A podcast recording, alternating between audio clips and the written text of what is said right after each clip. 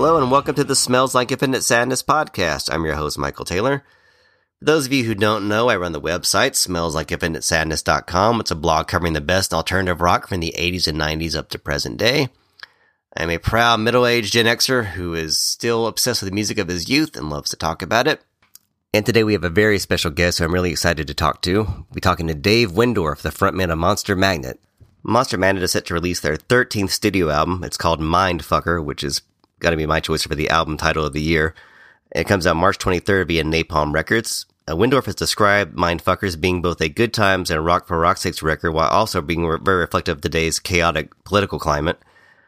And I spoke to Wyndorf about the new album. We talked about how heavy current events played into his lyrical process, also the musical influences that inspired Mindfucker. We also discussed the band's legacy as well as their touring plans for later this year. Wyndorf is a fascinating, very smart guy to talk to, so we had a really great conversation. So enjoy the interview and stay tuned afterwards when I'll be playing a new song off the new album.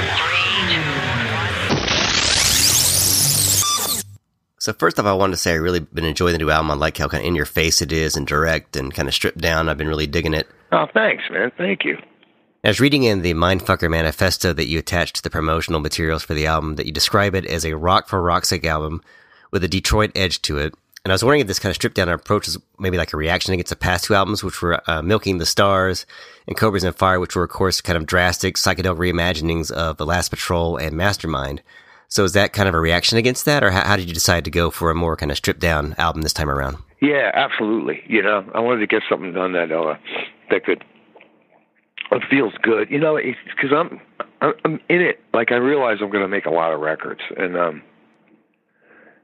I I want to keep on making records. And the only way to really do that is to just kind of go with your gut, um, uh, with where the energy is going to be, according to how much energy you expended on the last one, uh, or what kind of energy. So, in order to remain uh, enthusiastic about doing another one, it's usually kind of the other way around. You know, you just want to do the opposite, or something, something like the opposite. Um, you just want to i mean when i say you i say me. I just want to be excited about making records all the time. So if i take if i do three you know two, one big long form record and i'm like yeah i'm i'm into all this shit. This is great. Let's make this sound. I don't care if it's 11 minutes long. It's fucking awesome. After doing all that my first reaction is yeah that was fun. Now i never want to do that again. I am so sick of doing this.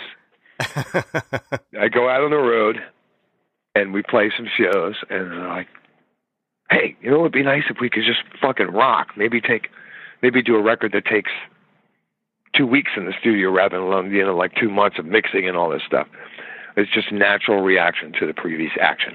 And I was also reading that you said that you know before you did the album, before you started writing the lyrics, and you had this initial plan for kind of a good times record that was kind of, you know, carefree and, and very escapist. And then, of course, the election happened. And I was wondering, yeah, know, how did that affect your lyrical process and how immediately were you like, I had to kind of change course for the lyrical aspect of it? Yeah, it was shitty timing for me because, like, yeah, really, I just wanted to make a good time record, like a sex, drugs, and rock and roll record. Like, this thing doesn't have to mean anything. It doesn't have to be from any time. You know, it doesn't have to be me most of the time I write a record, I'm reflecting on what's around me. Um, and like a writer, was kind of taught this way to write from the heart, even though Monster Magnet songs may say may sound fantastical to your average listener. The stuff is really written from the heart. It's just me just kind of messing around with words to describe how I feel. And um, I thought that this time, like a good sex, drugs, and rock and roll rock and roll album, meaning I would sing songs not about myself, but about scenarios, just cool shit like you know I want to fuck shit up, that kind of stuff. I want to set a building on fire. I want to. Uh, I want to fuck 22 girls. I want to do this. You know, simple rock and roll things.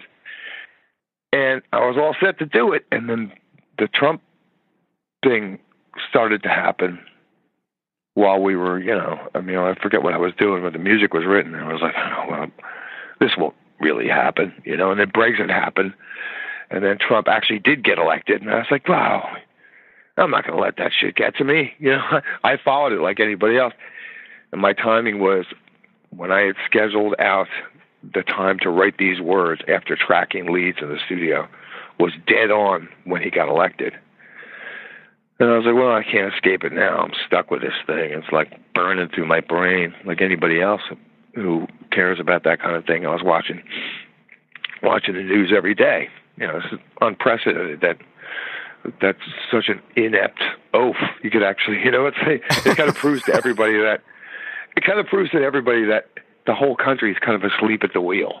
Mm-hmm. You know what I mean? I mean, that's the real takeaway from this. Oh, people really don't give a fuck.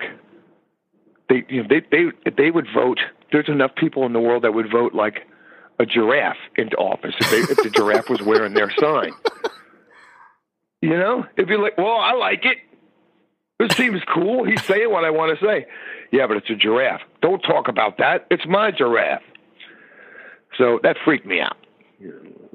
And of course, I continued to try to write this record that was cool and rock and roll because the music was telling me to write that. The music wasn't telling me to write, you know, like political scenario. The music didn't say write, you know, write me as a political song or write me as that. It just wasn't telling me that and I didn't have any other way to go. I had to like try to write those songs and to fit what I was feeling at the same time, which is why the you know if you lyrically in the songs, I'll try to have uplifting choruses and I'll try you know it'll sound like it's like it's really really happy, or as happy as it could be. But then if you look in the lyrics, there's all like just words like lies and I'm always complaining about my brain. You know, songs come up sounding the same. Mind fucker, brainwashed it's all this stuff. I said, all right, that's the way it's going to be. It's just going to be a slightly odd lyrics, you know. I'm going to try to fit my my my sex, drugs, and rock and roll in there, but some sometimes it's uh, it's going to show itself for what it is. And then I thought when it was done, which was really quickly because I, I didn't want to beat myself up over it too much, it would just make it worse. You know, I don't want to sound like Rage Against the Machine. Mm-hmm. You know, nothing against Rage Against the Machine, but Monster Magnet has never been like we're going to speak about politics because like we know what we're doing, you know. Because I don't, I do not know what I'm doing. Um, I just have an opinion like anybody else. So in the end, I look back and I said, well, okay, that's an honest representation of uh, a man having somewhat of a nervous breakdown, uh, watching, you know, just half kidding. Yeah, that sounds like somebody who's like a little bit paranoid. In my dream, my dream world the world of 2018 in another dimension would have songs that mimicked, that reflected life, current life at all times on all the radio stations. You know, it's not happening today, but why wouldn't there be a record called Mindfucker in 2018? Of course there should be, right? You know, it's like, yeah, 2018, you know, and, and the big hit is Mindfucker. And uh, that's the way I looked at it. Of course, there's a song called Mind. Of course, there's an album called Mindfucker. It's 2018. And do you remember the first song that you came up with with the lyrics for that? And also, when did you come up with the title, which of course is an amazing title? That was you it was all pretty quick. I mean, it's all it happened in about a week. Um, yeah, I just I just set them up one, you know, just like I did the words, was, the music. It was just like, all right, you've got given you. I gave myself a week to do it. First week, I just knocked off after four days because stuff was coming back. It sounded like the op-ed page of the New York Times. It was not good. you know, so, you know, it's like like this is not cool. This isn't rock and roll. You know, it's like rock and roll songs, man. I take pride in, in including the word "baby" as many times as I can in a fucking song. You know, it's got to feel like a real rock and roll song. This is not metal fantasy, and um, you know, there's a big distinction. You know, so I think I wrote.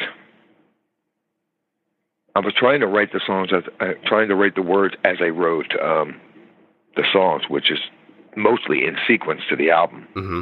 I actually wrote the music in sequence, first time ever. Here's the first song. Here's the second song. Here's the third song. And uh, so I tried to do it that way. Yeah, the, in the sequence of the record, I just kept saying like when I was writing this stuff, I was like, okay, here's the first song of a of a record maybe this will work. Maybe I can like write one. Here's number song number one. Oh, okay, here's song number two. Uh, what should come after that? I was trying to write like a, a set, a, a live set of music to try to get some sort of like set continuity to it. Thinking that, you know, I always think that hopefully I can keep people listening to to the album without fast forwarding. Mm-hmm. You know, I mean that that's what you don't want. At least that's in the old days. That's what you didn't want people picking up the needle. I'm old enough to remember when it was you know pretty much just vinyl and the CDs, and you didn't want people um, fast forwarding or or picking up the needle. You, you wanted to keep people there, you know, for as long as possible. So the sequence is really important, and that's the way I wrote it. So musically, and that's the way I try to write it lyrically. Was I think I wrote, wrote lyrically. I actually wrote the first three songs in sequence as well. Got to Mindfucker, and it just sounded good. You know, I just hung around my kitchen just singing like a monkey, just blah blah blah, baby, baby, baby. Oh, mindfucker, mine was like that's that's good, and it made complete sense. Mindfucker is one of those words that's been around since I was like 14 years old. You know that you know that's what that's what my friends would say at the end of 2001: A Space Odyssey. But that ending was a mindfucker, wasn't it? It's the go-to Beavis and Butthead phrase for anything when when people are like confusing you on purpose Mm-hmm. or even on not on purpose. You know, it's also also very common when uh, when you know uh, a woman like fucked with your head, or you thought a woman was fucking your head. She's a mind fucker, man. You know, anything. It's a good blame word. It's like I didn't understand it, therefore it must be a mind fucker. and it just sounded good, and that's why I put it in. So, did the title come first, or did the song come first? And then when you heard the play the song, you're like, okay, this has definitely got to be the title. It kind of jump out at you like that, or? I listened to the music and then just started like singing along like an ape and making up words, just singing them. And then when the chorus came, I just started singing, "You're a man, fucker, baby," and I was like, "Well, that's of course that's what it must be." That's and I was like, it just all came like that, and then I wrote the words to go with that. It didn't even concern me what the words of the song were about, as long as I had the chorus at that point. It was one of those songs. I was like, you know, it doesn't even matter what the rest of the stuff would be. I mean, of course it does, and I made sure it did. But um, uh, you know, I wanted to, I wanted to use the word mindfucker, but I also didn't want to. I didn't want to point it completely towards politics and go, it's 2018 and it's a mindfucker, baby. You know, I didn't want to do that. I just wanted to make it a, some way to use it so people could use that word in a song any way they wanted to. So I put it in the romantic context, and that was fun. And you said this was the first time you've ever written an album in sequence. What inspired that approach? When did you get the idea to try that? Uh, playing live. We're uh, playing live, and uh, I was watching the guys, Bob, Phil, Chris, and Garrett. Um, you know, the members of Monster Magnet are like fucking awesome. You know, they know all the stuff. You know, we we worked together for a real long while now. You know, Just- I've been through a bunch of different members, but these guys are the best. And we were doing uh older Magnet stuff that was less psychedelic, was straight ahead rock. And I noticed how much they liked playing it. They really, it was like in their wheelhouse, you know. Mm-hmm. And I was sitting on stage or standing on stage in Germany, like, man, these fucking guys are good, you know. it was great. It really, it, it's a good feeling when you listen to your own band. You're like, wow, these guys are fucking great. And then a couple of days later, riding on the bus, I'm like, what am I, what am I talking about? You know, what, this is not a problem to write the next record. So I was thinking what I should do. I'll just write it for these guys. I was just thinking, thinking of them. It's like, how would this, how would this go in a set? Us playing a live set, these particular guys playing a live set, and they just set to work after that. It kind of worked. I was really surprised. I never thought it would work. I thought it was just, it was just a device to get me writing, but it actually worked. I mean, I, I think I got to about five songs before the whole. Uh, the first five songs were out- actually written in sequence, and then the rest of it I had to throw out. But it worked well enough to get me going. And going back to that note in the press release, you also said that this was the best lineup you've ever worked with. And so when you're when you got a lineup like you have right now, does it help inspire your songwriting as well? Does it do you write a certain way when you have a different lineup? Does it kind of inspire how you write? Um, I never had. In the past, I usually don't. I just kind of go into my world and hope that it can, it'll uh, turn out better later. You know, I'm a, I'm a limited musician, so I really, really super, super depend on whoever I'm playing with. I mean, obviously, you know, no man is an island. Um, but I always had faith that it would work, that it would work out some way, some way I would get what I was looking for. in this case, I mean, in the old days, I didn't know exactly what I was going to get from my guys, mm-hmm. so I wouldn't even consider it. This is the first time I actually considered it, and it's way more fun this way. And I was really digging Ejection off a new album, and I, I just actually realized recently that it was a cover. I uh, Robert Calvert of Hawkwind, if I have that correct. Yeah, Robert Calvert, former singer of Hawkwind. And I know Hawkwind's been a big influence on you. I just was wondering when did you decide to to choose this cover, and what made you decide to put it on the album?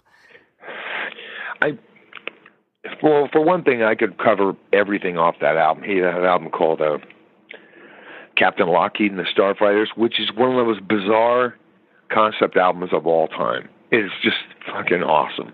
Um, and it's been one of my favorites since I was a little kid. Nobody ever heard of this record. It's one of those ones where you're like, you ever hear Captain Lockheed? No. Uh, but it's really, really good. And it's just so particular to its own odd concept, you know, about the jet fighter jets and the, and the post-war German Air Force and crashing planes and gremlins. It's just totally out there. You know, I don't know what these guys were thinking. How anybody could be into this because it doesn't relate to doesn't relate to rock fans or anybody. It probably only relates to like odd, obscure history buffs, which makes it even cooler. And it's the guys on the on the album are like Hawkwind guys and Pink Fairy, so it rocks. I could cover every song of their record, have no problem. This was just like in the bag, like one of those in the bag songs for me that I always wanted to re- I always wanted to record. So I was thinking B sides. Let's you know we'll do a B side. Maybe we'll do ejection. I went in to put it down, started recording. I was like, ah, that's got to be on the record. That's you know, record needs something like this. It's straight up, you know, major chords, rock and roll. And I was like, oh, that's a fucking hit, you know, if they exist anymore. So put it on the record. And I know you're talking. You also mentioned that this Detroit edge. It was kind of you know, the proto punk sound you were going for on the album. You yeah. can really kind of hear the kind of Stooges MC5 vibe and some stuff. Yep. Are those two bands that have like figured heavily on the album, and what other artists do you think kind of factored into your your mindset on this one? Uh, yeah, those those two guys. I mean, when I think Detroit sound, that's what I think of that, and Grand Funk Railroad was actually in there too. It doesn't show itself probably as much, uh, but yeah, Grand Funk Railroad, Alice Cooper, early Alice Cooper group you know, from like Love It to Death period and uh, uh, Schools Out, mm-hmm. Killer. They were out in Detroit at the same time. Really guitar oriented rock, and most of that stuff, the Detroit stuff, it really swung in a way. It wasn't just hard rock; it was hard rock and roll, and uh, that's quite different from the British thing. You know, British was like heavy, for the most part, at least the stuff that we're talking about, heavy rock. Um, but it wasn't. It, it was bluesy sometimes, but it was never like mo- for most part rock and roll, except for Zeppelin. So the Detroit thing had a kind of a nasty whine to it, almost like a mutt, like an underdog kind of, almost punk rock. You know, that's why they call it proto punk. And that's what I was really trying to get is the kind of that that proto punk attitude, which you know sometimes just straight choppy chords. You know straight choppy chords, big choruses, and uh, really whiny, fuzzy guitars. You know, decidedly lo-fi to get the mood going. It would have been different if I had recorded the record like super, you know, metal or something like that. It wouldn't have, wouldn't have had its thing. That's what I get from the Detroit thing, and those bands. It's interesting because you know those bands didn't do anything except for Grand Funk. They didn't really do much when they came out. Mm-hmm. They weren't that popular which always makes me want to hear more of it. And I think that's why I write it. Uh, you know, it's like if that stuff would have been huge forever, I probably wouldn't be right. I wouldn't even be thinking about it. But it's never been overplayed in my eyes. It's like it's like my roots. You know, you know, people have their roots the music you listen to when you're 11 or 12, and it sticks with you forever. That stuff it sticks with me. Well, I think you know when I hear a lot of you interview like a lot of you know rock musician, they always say the same old stuff. Led Zeppelin, Eric Clapton. It's I think it's always refreshing when you know you have an artist that has kind of more underrated and obscure influence. I think the music comes out a lot more exciting and experimental to me as a result. Yeah, well, thanks, man. You know, I, it's weird. It's like I was influenced by those guys too, as much, but I think I was after that. I was a, a like really came of of teenage consciousness when you first start really getting it. You know, and I guess I don't know how old you are when you really started getting it, but it's usually about like 14 where you're like you start to get it earlier, but then about 14 you can actually formulate opinion Mhm. that you can Exactly. you're like, all right, fucking yeah, you know, I'm a, uh, uh, this is what I am. And by that point, I think for me it was like 71 or 72. So most of the 60s, while it was still there, was for people that were older than me, say 30 hmm or 25 or 30, you know, generation gap. So my music was anything that was coming out new, and that was, of course, Zeppelin, Sabbath, that stuff. But there was this whole whole stream of bands that came out emulating them or inspired by them that didn't go anywhere. They just like didn't make it in the business, but they put out a couple albums.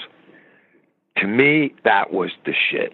I was like, nobody's ever going to find out about these bands except for me. I had that whole little kid thing where like, this is my band.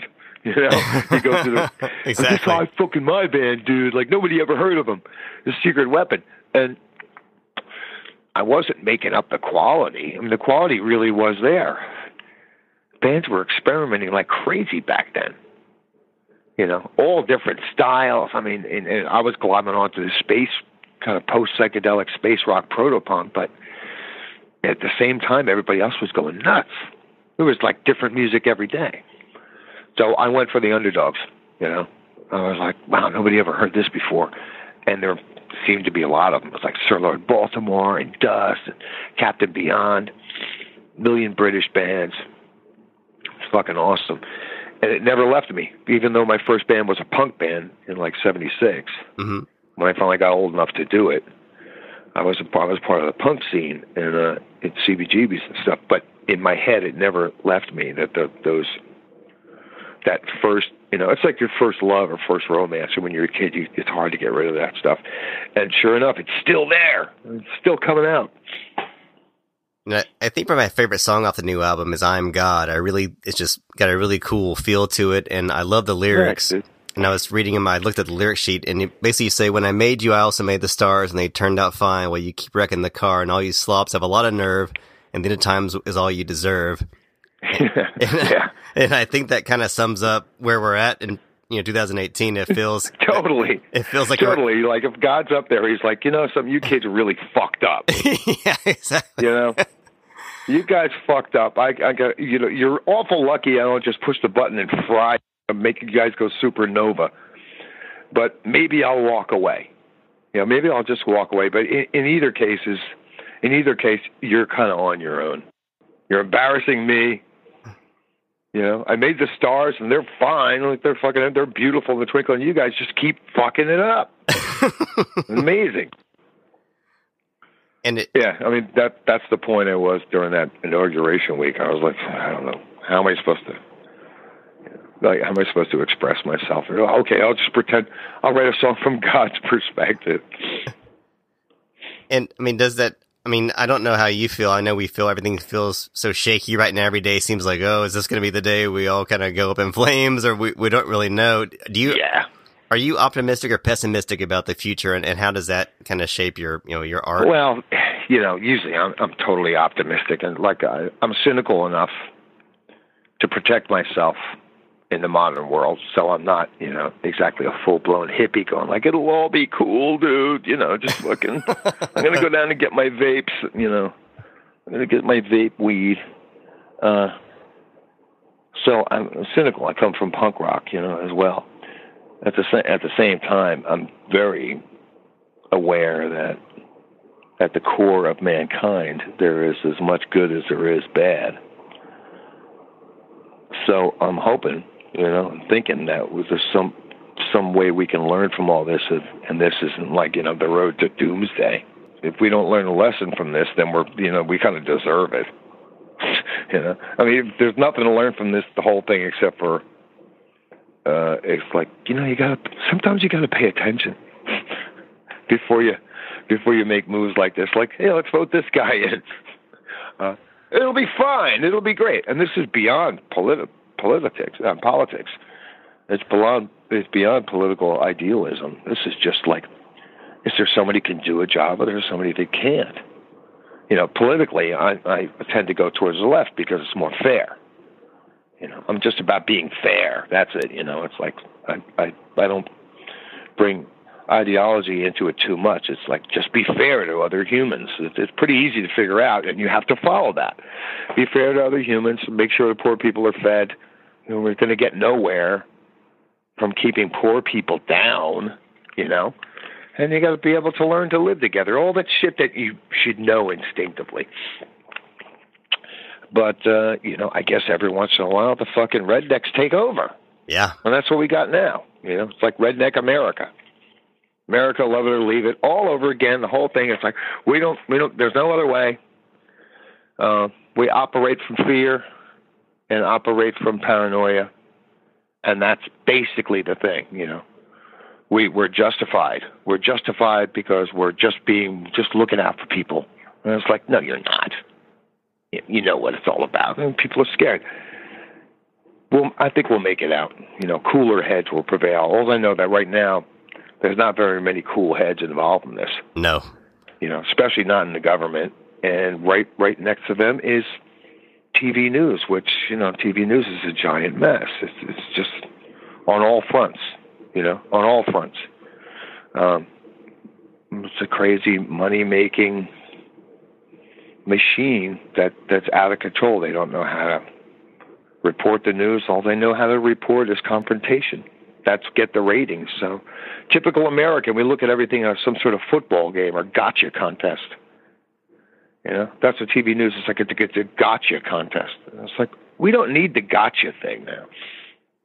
We need some some slow and like thorough explanation of of truth of of of the, of the facts as we know them.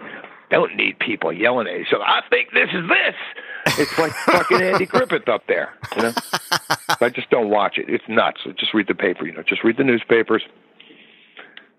Yeah, it's embarrassing too, man. I, I mean, I go all over the world. I'm an American citizen. I'm an, you know, I always consider myself, uh, when called for, to be a good ambassador for America. I love this country. I love what it represents. I love what it's given the, us, and what it's given the world.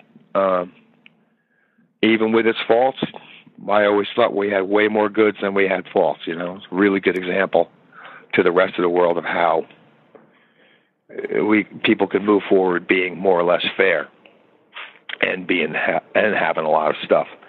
Our standard of living is so much higher than anybody else's. You know, it's, it's our duty to be the good guys. And now that that's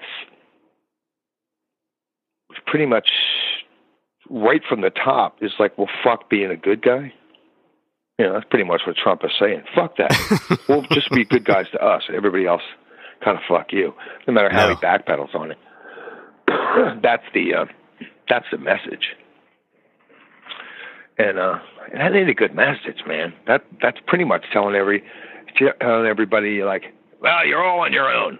You know all that global village shit. Fuck that. We're gonna roll the borders back to like 1939 and pretend all that shit didn't happen and we'll just good luck. That's a recipe for fucking world disaster is what it is. You know what I mean? The world ain't that big. So I, I'm just hoping that people will realize that. They'll go into the history books and go, you know, this was tried before. You know, all this stuff he's talking about, this attitude has been tried before in the United States and it didn't work. And and and even more, it's been tried in uh, in Europe in the 30s, and that didn't work either. It ended horribly. But do you think? I know you mentioned the manifesto again. I, I bring that up because it's it's I really like reading that. But you mentioned that you know, stupid is the new smart, and doesn't even pay to, to think. So do you think that? I guess in a culture where you've kind of downplayed intellectualism and social media has taken over such a presence, where people kind of get lost in the in the cycle of reading stuff that yeah. not accurate, that it, facts just don't even matter anymore at, at this point. Yeah, it doesn't. It, well, it doesn't matter to the guys that are using them as weapons. Mm-hmm. Yeah, like the guys that are using them as weapons, which is mainly the far right. Um, and you know probably fringe groups of all fringe basically when things like this when the when the center gets weird and the president's obviously a nut like hey the guys like the old man in the barber shop. I think cops should have guns on their on their hats. Um, you know you know what i think? I think today that you know it's like pretty nuts. Um when that happens it opens the doors to every fringe group so all the people towards the center, which is America's always been best when it's run from the center. Uh-huh. That allows people to be individual on all sides of it. They don't have to beat the center, but they can go out there and be as kooky as they want and explore themselves and do what they happen to be and be individuals because the the people running the place are like level headed. Um, when they aren't on either side, that's when things get funky you know that's when things get really weird because it gives it empowers basically nuts and huge ideologues to pretty much run anything up the flagpole. And the stuff they're running up the flagpole these days are insane, you know. Like, you know, multi billion dollar walls around the country. Like, what is this? Fucking escape from New York? it's like, you know what I mean? hey, it's like, we'll do it. It'll be great and uh, you know, you just think that stuff through, and you think about the amount of money that it would take to do stuff like that, and how ineffective it would really be in the end. And, but nobody, you know, they just go for the idea of it. Um, what was the question that you asked? I got off on this. I was just basically talking about how you know, we kind of live in a culture where facts have been downplayed to this point. And... Oh, right. So yeah, so yeah, so you can run ideas like that, and they work because they're very effective because there hasn't been a good example of cooler heads going, wait a second, you want to talk about this, this, you know, these more or less almost impossible ideas. You could talk about it on your own time, but not on the national stage, because really, right now we have mouths to feed, or we have an economy to balance, and we want to make sure that real things get done. Um, but you know, far right guys and fringe groups they're not interested in actually getting anything done. They're just interested in throwing a monkey wrench into everything. So they don't need facts. They need just facts that'll suit them. They need answers that'll suit them. They don't want to sit around uh, and uh, make sense. So it actually, for them, it pays to lie. It pays to lie. It's like the message is lie big. If you're going to lie, lie big. lie big and lie often all the time. Just keep on going and keep every you know just keep everybody mad and and definitely drink your own Kool Aid. And I think that's what the internet has afforded a lot of people, good and bad. Yeah, an opportunity to drink their own Kool Aid, get high on it, and not have to physically suffer the repercussions for that kind of stupid talk. You know, if all the stuff that went on the internet in the last like eight or ten years had gone on in public meetings, just face to face, like a ten-hour public meeting, believe me, this shit would not be going on because normal people would go, "Are you fucking out of your mind? What did you just say?" And they'd talk it out and they'd realize, "Yes, okay, I got a little hot." Now, it's like arguments and overheated rhetoric are the headlines and I think people read them as as like what's really going on. It's like this happened today. No, no, this was just a fight over something. The the, the headlines, the the newspapers report. First, they report a story, and with as many facts as they can get, which usually aren't a lot in the beginning. The next headline is not a report talking about what else happened in that story. It's a report about someone else's opinion of the last story. Mm-hmm. I think this means the end of the world. And the next thing you know, the headline is End of the World? It's like, wait a second. No, this is some idiot. This some idiot said it was going to be the end of the world. Not is it the end of the world? And that's not a question now. The question is like they're not sticking to the stories. I think they're going for as many clicks as possible. And especially on the news, it's a ratings game. They can't help themselves. Um, so I, almost everybody's being taught go ahead and lie. It kind of works. You know, it keeps you in the game. And that's the thing that pisses me off the most. It's like, well, lying should not, you know, lying should not be an easy way to stay in the game. That should be, you know, always a thing. Like, man, you got to fucking, you got to walk it like you talk it. You can't just talk it. And these guys, especially the Trump guys, that's all they do is talk. It's just all talk. Crazy talk too. I mean, it could be, you know, and it, it's, it's you know crazy hateful talk. So yeah, stupid is the new smart. They've proven it. It's disgusting. Who I win. then I guess in kind of an American thing where everybody basically looks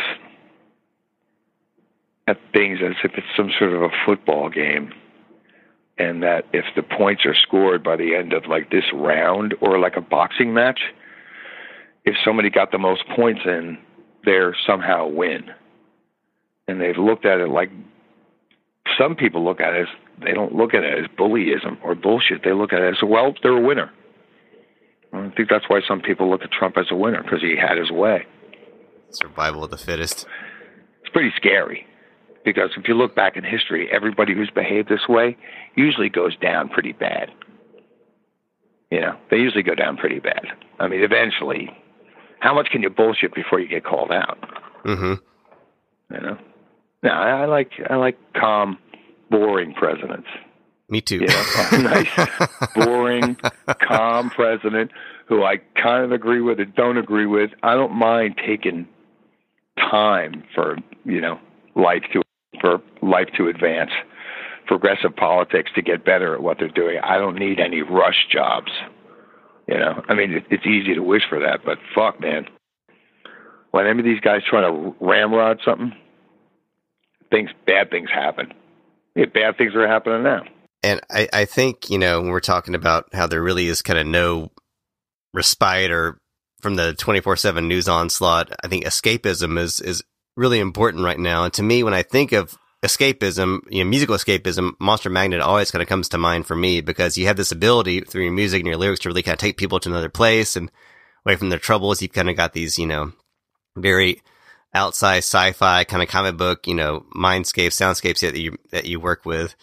And is that something that you intentionally try to do to give it, offer some escape? And is that a therapeutic to you as well? I was wondering if that kind of gives uh, you a release. No, I mean that's cool. You say that, man. Well, thanks. Um, I I don't think that hard about it. I usually think about like what's the best way for me to ex- to explain my how I'm thinking. Again, I was I was kind of taught myself, or somehow one word on the line, believe that you should write what you feel.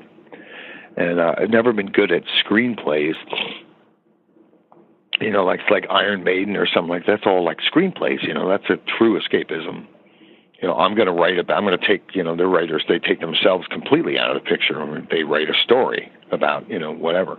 Mm-hmm. I always fit it into me, into my own life, but I was always embarrassed about it being too boring. So I would pour over it and speak through the vernacular of, of all my favorite stuff, all my favorite visual stuff, like which would be B culture, comic books, science fiction, religion works too, you know.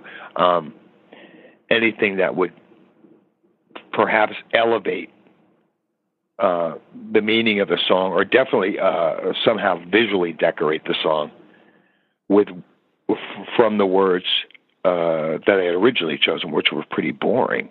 You know, if I were ever to pare it all down, my, my lyrics would be like bad country and western song. I woke up today and missed my girl. You know, I, I'm too I'm too embarrassed to say that, so I have to go. You know, I woke up today and there's a giant sucking void in the cosmos you know, like just drama it up.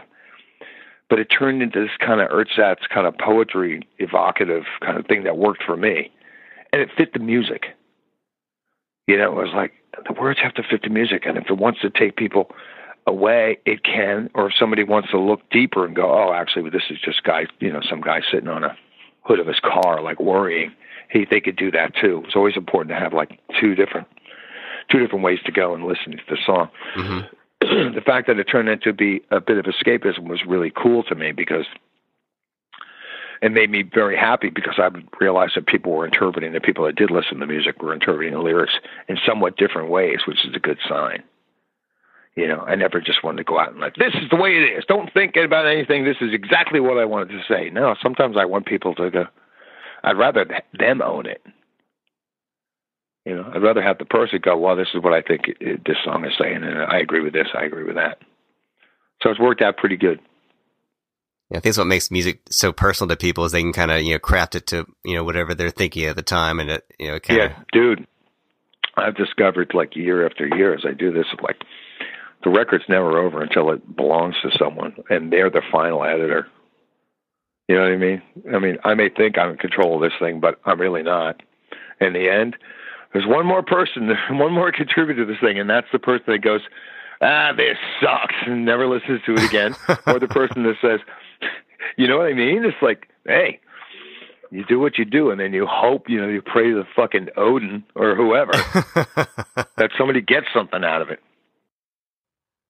And does it always kind of surprise you when you do put it out how people interpret it? Do you ever have like one way you think it's going to go, then it goes a complete, you know, left turn? Totally, it's fantastic. It's great. It always, it always really gets me, and uh, it's weird. Never really was in this for quote unquote hits, you know. So it wasn't about for me. It wasn't about getting hits on the radio and playing all that, playing that game. I didn't think I was good enough, so I was figuring I would just. I just couldn't see myself as being that much of a craftsman, you know, to kind of like point it in that direction. So this has always been just throwing stuff out there and just hoping that somebody somewhere gets it in one sort of way. And, and every once in a while, commercially, it comes up and it's successful too. So that would surprise me uh, and that's and that's really still on how they're perceiving it. Mm-hmm. It just had nothing to do with me and my intent. Know, it's cool. Uh, you know, it just music is music is an awesome thing. It's also like hard to control once you put your soul into it. Then it's like it's not a control thing anymore. It's just like, well, you have to go with your instinct and hope that it works out for somebody else. I love that factor of it. And of course, one thing I really like about the new album too is it's got such a you know in your face presence. So it's definitely gonna be one that you're gonna be you know able to having a live context is gonna be really powerful. And, and I'm sure you guys are gonna be doing a lot of European dates. But I have to wonder if you're gonna do any American dates as well. Do you have any North American plans at all? Or? Yeah, we're we're talking about yeah we're talking about uh, well right now when the record comes out, which is like two weeks, we're doing three shows on the East Coast. Um, uh, the Music Hall of Williamsburg in Brooklyn uh, Starland Ballroom in New Jersey and uh, the Fillmore uh, Theater in Philadelphia. That's just when the record comes out, and then a month later we go on a uh, like a full-on headline tour of Europe, and then now we're just setting up a, a full-on tour of the United States, which will probably happen in September. Well, I've got my fingers crossed for an Austin show. I saw you guys here a few years ago. Would you? Oh yeah, we'll definitely come back to Austin, man. Uh, Texas is one of the best places. Texas fucking knows how to rock. Texas put consistently puts out cool rock bands. you know what I mean? I mean, still, it's fucking Texas is the home of the guitar. It's one of the last places in America where people play, you know, consistently turns out cool guitar players. Um, you know what I mean? I mean, you don't see any fucking cool fuzz box wearing motherfuckers from Oregon.